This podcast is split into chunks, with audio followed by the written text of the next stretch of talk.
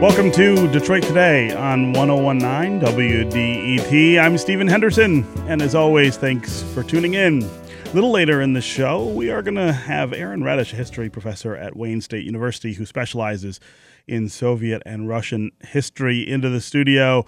We're going to talk about Russia, the latest news about Russia's attempts to interfere in the 2016 presidential campaign.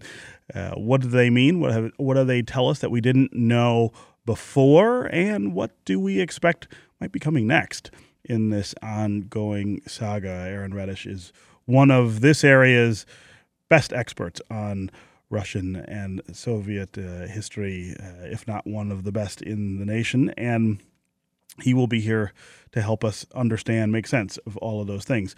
Uh, up first, though, I want to say a few words about what happened yesterday in Washington. Apparently, the Republican majority in the Senate has fallen short of its attempts to pass a major health care overhaul. This is after weeks of debate and after the House of Representatives passed a really draconian overhaul of our healthcare system.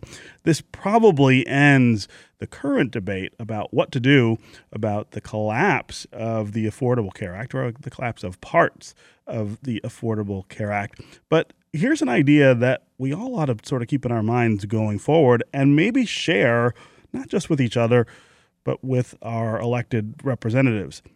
What we've seen in the last seven years are two entirely partisan efforts to overhaul, overhaul the healthcare system. Republicans refused to participate in President Barack Obama's attempts to come up with the Affordable Care Act, wouldn't even offer anything uh, that they thought should be part of it.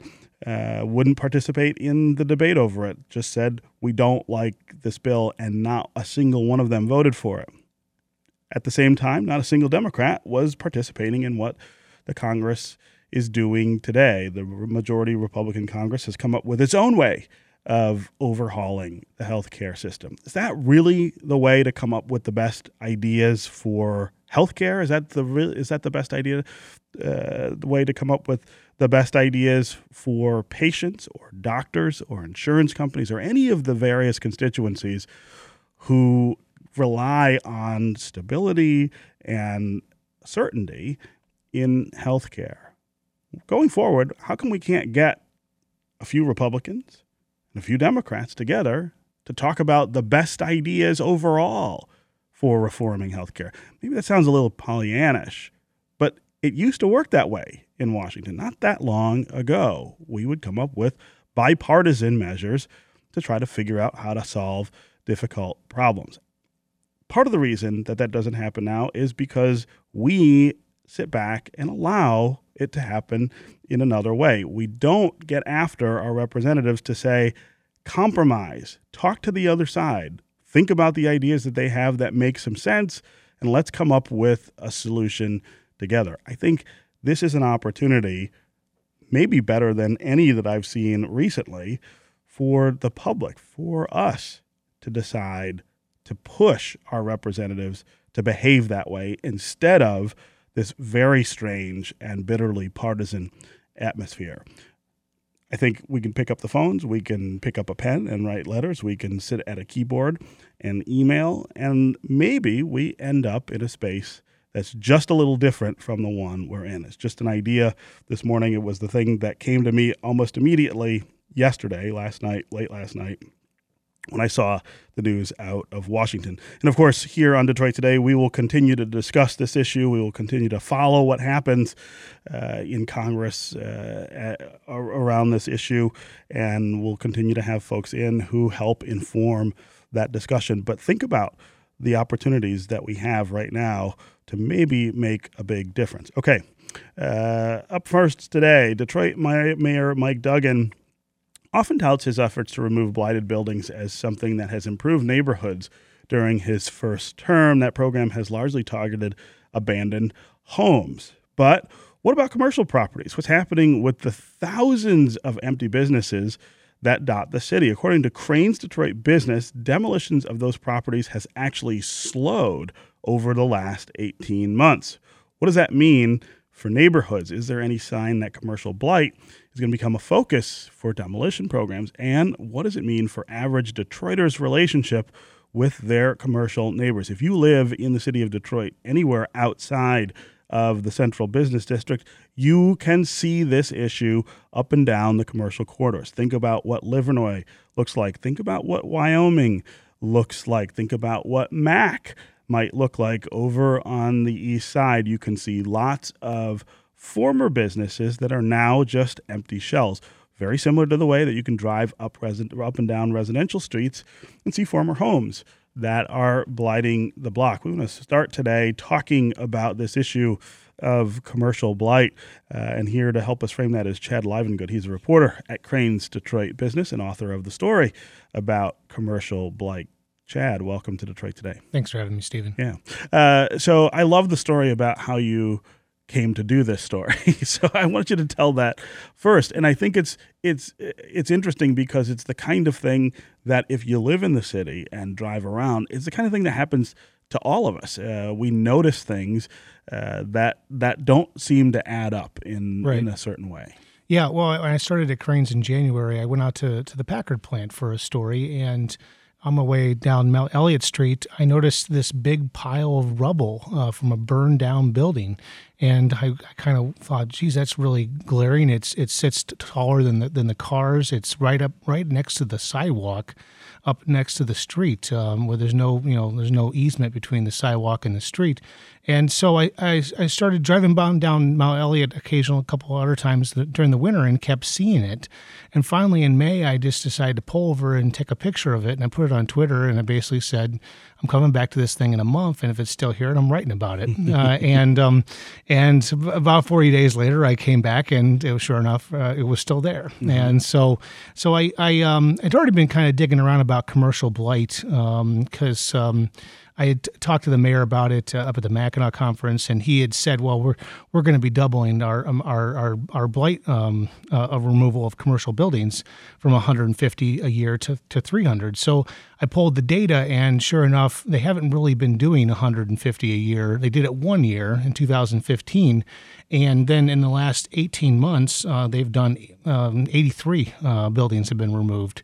So they've significantly slowed down, and so then I started inquiring about that, and and come to find out because of the of the of the scrutiny that the that the residential program has faced from the federal government, they they uh, changed some of the contracting procedures so that all these have to go through the Financial Review Commission and City Council, and it just it just slows the process uh, for these removals, and it, it kind of it's pretty apparent it hasn't been as top of a priority um, but they say they've got the you know, the contracts in the place to, to try to get back to that 150 this year. Yeah. Uh, but they're going to have to really speed up. But meanwhile, this this pile of rubble on on Mount Elliott Street is still there. Um, in fact, I just drove by it this morning to check to make sure. I've been kind of monitoring it. Um, uh, and and it, what it, I actually looked into every one of these buildings has a story.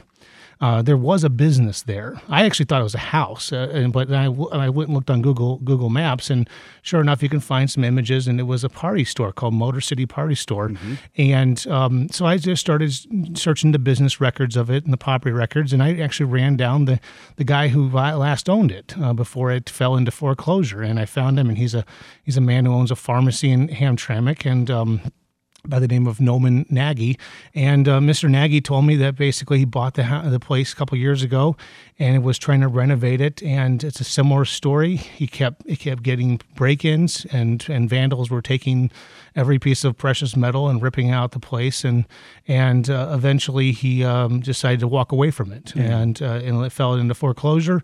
And then someone broke into it last last September and burned it uh, to the ground. And so, um, and what's more interesting and sort of you have to sort of ask your, the question why is this acceptable? Someone whether it's at the city or um, or a private privately has has actually had to like um, take a take, go in there with a with a uh, front end loader and and consolidate this pile of rubble, mm-hmm. but they never cleaned it up, and and and so it's been largely forgotten, and like a lot of places, and so I just kind of use this as an example of of just how you know systemic this is. Yeah, uh, and the fact that these buildings are sitting empty uh, is a sign of the city's commercial decline, similar to the sign of residential decline. But it creates a different kind of dynamic, I feel like. Uh, I feel like the commercial corridors in the city look and feel very different from the neighborhoods.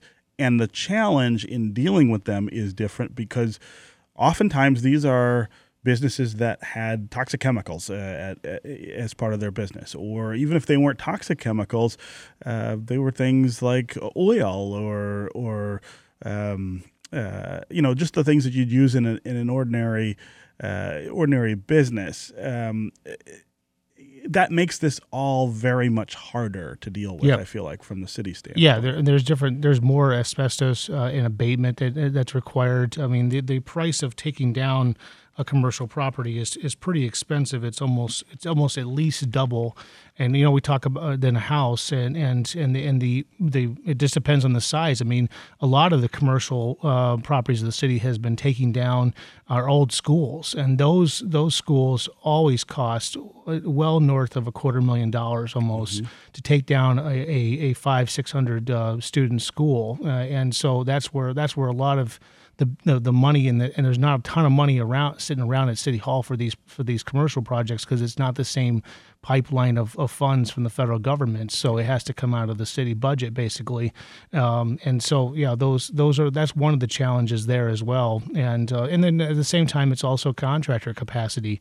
Uh, our contractors that are taking down uh, you know hundreds of houses. Um, uh, e- each month are are really kind of stretched to the max. I'm told. I mean, and, you just think about the demolition work involved. Just down the street from this from this site, I stopped yesterday on my on my one of my uh, checks, and uh, there was a house, uh, 1900 uh, built in 1900 on Mount Elliott. Um, uh, by uh, by Garfield, uh, and um, and, um, and and it was being uh, uh, there was a, a, crew out there taking off the uh, the the um, the old shingles on the side of the house that someone had put on. Yeah. Um, the abatement on that house was going to be more than actually the cost of, of demolishing it. It was going to cost twenty eight thousand dollars. So you know the mayor got a lot of you know scrutiny and grief over houses exceeding twenty five thousand dollars. But when you got to take 2,000 square feet of shingles off the side of a house and 6,000 square feet of plaster out yeah. of a house before you actually hit, you know, uh, demolish it. There's a lot of work, and and that's that's typical of the commercial properties. They've got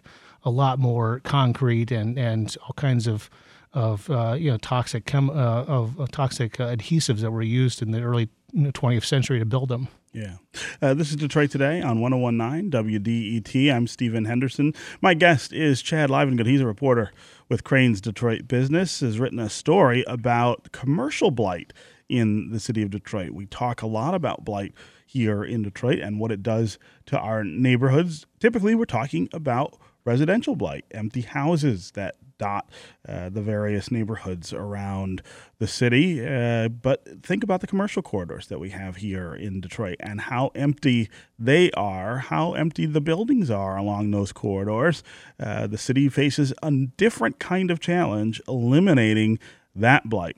Uh, give us a call if you want to join the conversation. Uh, talk to us about the areas of Detroit that you either live or maybe work in, the blight that you see along these commercial corridors, the questions you might have about when the city might get to those things. Uh, what are the things that you think we might do to try to deal with commercial blight uh, and the special challenges that it poses? Also, what do you think about the business climate in Detroit? Sort of coming back, is it going to, on its own, sort of uh, attack these empty spaces? Will they get reused? Will they get demolished by private interests and, and rebuilt? Again, 313 577 1019 is the number. That's 313 577 1019. You can also go to the WDET Facebook page and put your comments there or go to Twitter and hashtag Detroit Today and we'll work your comments uh, into the conversation. You know, I'm I'm curious, uh, Chad, what reason the city uh, gave you for not being able to keep up that pace, uh, and and why um, why that might be different uh, in the future. Is it just is it just a cash issue, or is there is there other stuff at play here? Well, back in, in 2016, they were they were they said that they slowed down because they were they were re, rehaul overhauling the, the contracting procedures uh, for everything in demolition and adding a lot more um, scrutiny in the system and how and, and the billing system because of the scrutiny they were getting uh, from auditors and from and uh, from the federal government. yeah, yeah, and so so they th- I think that that caused a pause in the system. Obviously, last summer they had two months where the, the, the housing demolition program was suspended. Um, so there was there was a couple of those kind of hiccups. Also, some changeover in and in, in uh, at the Detroit Building Authority and who was who was in charge. And so those kind of employee personnel changes always slow down programs. Um, and and I, I just got you kind of gather that it's not as much of a priority now. This property, they they told me they were going to look into trying to get an emergency demolition after I brought it to the city's attention. Though I know actually when I tweeted about it back in May, a city official um, uh, contacted me, and I'll, I'll, protect this person, and, and said they, that this person had, had filed a complaint with through the um, um, through the city's own complaint app, um, and and so I know that they had been brought to the city's uh, building department's attention in late May, and and so, but you know the, the responsiveness, uh, I'll let the city uh, you know sort of you know have to answer for that. Uh, but there's there's plenty of these properties. I mean, you just like you said, you just drive the corridors. I drive Gratiot Avenue every day and back and forth from home, and and there I can count about 20 um, um, buildings that are unsecured, equally as dangerous as any house, and they're probably more walked by by passerby, um, and by residents, uh, and and so yeah, there's there's a lot of dangers in these buildings, and um, so, you know, when they did the blight uh, survey back in 2013, 2014, the Motor City Mapping Project, they found 5,400 commercial buildings um, considered blight blighted in some fashion. Mm-hmm. Now, some of them, some of them are totally uh, salvageable, and some have been put back to work. The the Motor City Match program for small businesses has been uh, you know, um, linking people up with these um, uh, these foreclosed or, or vacant properties, and, and they've and there are you know, but there's only um, you know maybe dozens of businesses that have kind of taken advantage of that. It just still pales in comparison to the sheer volume of, of, of, commercial real estate that's still sitting out there. And this doesn't even count industrial. Uh, when you just look at some of the hulking old um, factories uh, that um, that are that sit vacant, that's that's even that's even more expensive, and and there's almost n- no uh, demolition being done by the government. Um, uh, I know of one ex- recent example, the, the, old Bud Wheel plant off of uh, Mack Avenue, uh, that uh, the, the Moroun family's companies uh, imploded uh-huh. a, a, couple weeks ago. Um, that was for a, a, specific project to expand a, a logistics hub for Jefferson North that is that is the exception. There's, there's just almost no commercial demolition going on. Yeah. Again, 313-577-1019 is the number on the phones. Uh, also go to the WDET Facebook page. Put your comments there or go to Twitter and hashtag Detroit Today. We'll work you into the conversation. Paul and Pontiac, you're up first. Welcome to Detroit Today. Yes, good morning. Hey, Paul. Um, so going right to the point that he was just uh, speaking about, why do you think that it is that when it comes to the difference between residential owned blight versus commercial owned blight, it seems they're all over the residential stuff and like, oh no, that's got to go now. But the commercial stuff, that's for decades and doesn't get touched. And it seems to me that they should be able to impose some kind of a penalty on that property owner to make it more expensive for them to do nothing and to go ahead and either fix the property and use it, sell it, or demo it. Yeah, yeah. Uh, Paul, great, uh, great question, great comment. Uh, Chad, go ahead and uh, address what he's. I'm aware about. that the city has made some attempts in in the last year or so to go to court and try to to take on pro- private property owners because of that 5,400 uh, the Blight survey found that 83% of them were privately owned. Now, uh, surely there's probably been some of them have fallen into foreclosure and, and, into the hands of the Wayne County Treasurer and the Land Bank in the last uh, couple years. But um, I mean, there, there it, that would be probably one area where the city could maybe get a little more aggressive and um, and start taking more private uh, landowners to, to court. Uh, to force them to pay for the demolition of the building that they're probably never going to uh, renovate, especially if they're just a speculator and they're sitting on it. And and, and it's untold. I mean, just like the residential uh, neighborhoods, uh, it's untold how many of these buildings are owned by out of state, out of country mm-hmm. investors. Um, and I mean, that's that's a that's a big problem with residential uh, homes. I just recently toured a, um, a, a, home with a Belgian man who uh, owned owned a house on Webb Street that was in uh, total disarray, and and, uh, and will probably end up having to be torn down at taxpayer expense. Wow. Yeah. Uh, Paul, again, thanks very much for the call and for the question. Let's go to Tracy in downtown Detroit. Tracy, welcome to Detroit today. Hello. Hey. Hello, Stephen. Uh, I'm a longtime listener and a big fan. Oh, thank you. Uh, I am a former principal uh, from Denby High School on the east side of Detroit. I've lived in Detroit all my life. Mm-hmm. And over my years, I could see that the businesses and factories and everything that were department stores in our city uh, became vacant long before people started to leave. Hmm. And it the uh, the vacant uh, businesses on Gratiot, for instance, um, made walking to school or taking the bus an obstacle course for my students. Sure, sure. And they often were victimized by adults not just kids, but by adults trying to get to school every day. How in the world, if you can give me a history lesson, any information on how the state or federal government, who should provide our life, liberty, and safety, allow that to happen? Uh, That's not the neighborhood's responsibility. How does the state and federal government allow people to vacate their businesses yeah. with no kind of reprisal. Uh, Tracy, it's a great it's a great question. Uh, I, I, can take a, a, short stab at that. Uh, actually, property management and, and ownership and taxation is a pretty local issue, uh, and and the city is responsible for trying to hold property owners responsible for you know their uh, compliance to codes and and things like that. I, what I what I what I believe happened in the city of Detroit was that the exodus uh, happened quickly and it happened in large numbers, and the city was unable to keep up with with all of those things. I think it's not different, for instance, from the exodus from the neighborhoods uh, where you saw people just leave houses behind. The city was unable to keep up with the outflow of people, with the new inventory of abandoned houses, uh, and and so we end up in the situation we're in.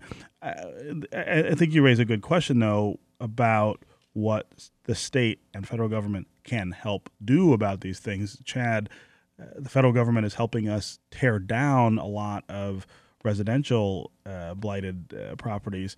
How much how much help is there for this commercial issue at the state or, or federal the, level? These the, the hardest hit funds are are just for residential. That's just for for residences. Yeah. So I mean, like I said, they, this has to come out of the the city's budget. Um, and uh, I mean, the city's budget is better. I mean, we're, we're actually talking here four year uh, on the four year anniversary of the city filing for bankruptcy.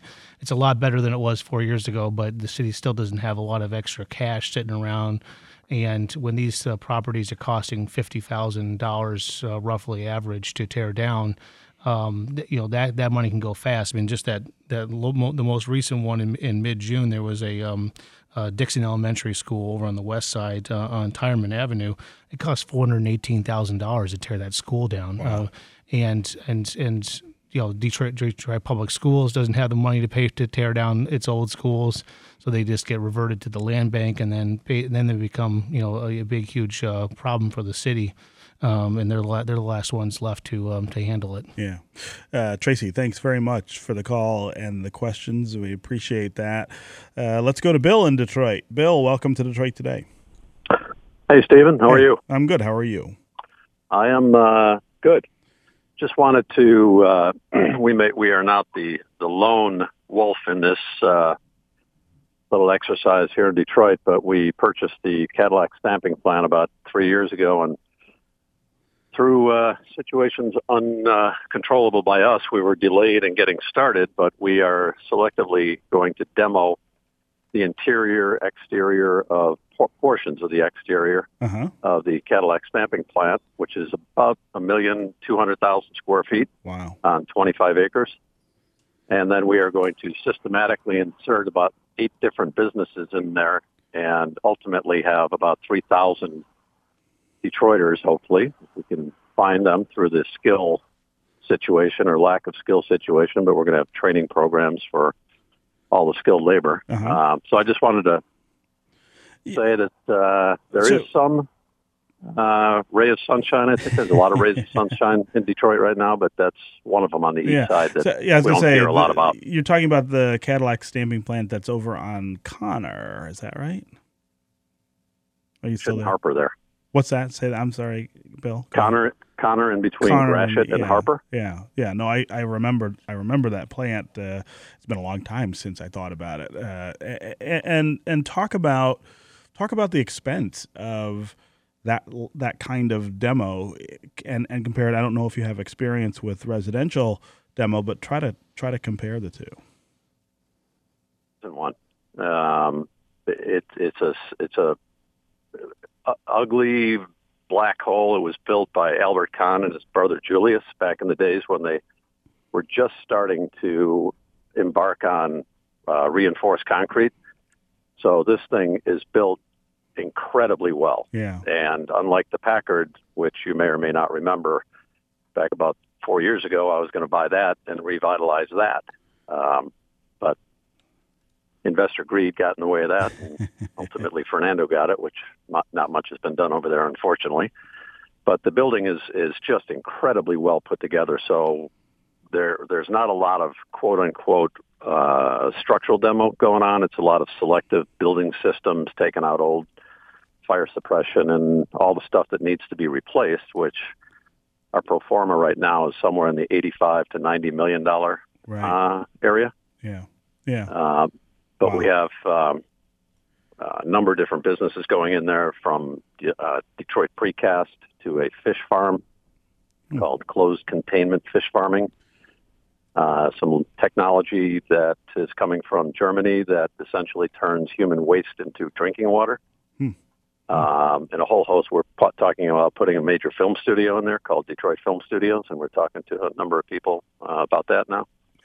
So it's uh, it's going to be pretty exciting. Yeah. Well, well, good luck with that, Bill. And obviously, we appreciate uh, your attention to the issue, trying to make it better, not worse. Uh, and I, I absolutely appreciate the call. I, th- I feel, Chad, like, uh, you know, there these fall into different categories, but one of them is these sort of behemoth old factories and schools and, and things around town that, that really just blow your mind in terms of the cost of trying to deal with them. I mean, it, Yeah. it's unimaginable. Yeah, I mean, people ask why they never blew up the uh, just just implode the um, uh, the Packard building, and that's because the way that the Julius Kahn designed what's known as the Kahn bar, uh, as the, as the gentleman was just saying, the the columns in those things is twisted uh, uh, rebar, uh, reinforced in concrete that is as strong as anything, and and it's just not feasible to blow it You up could blow it up three or four times. it and may it'd not work. Yeah, and it there. just be a mangled mess, and it would take years to just. And, and what do you do with all that concrete? I mean, you're just going to start filling landfills out in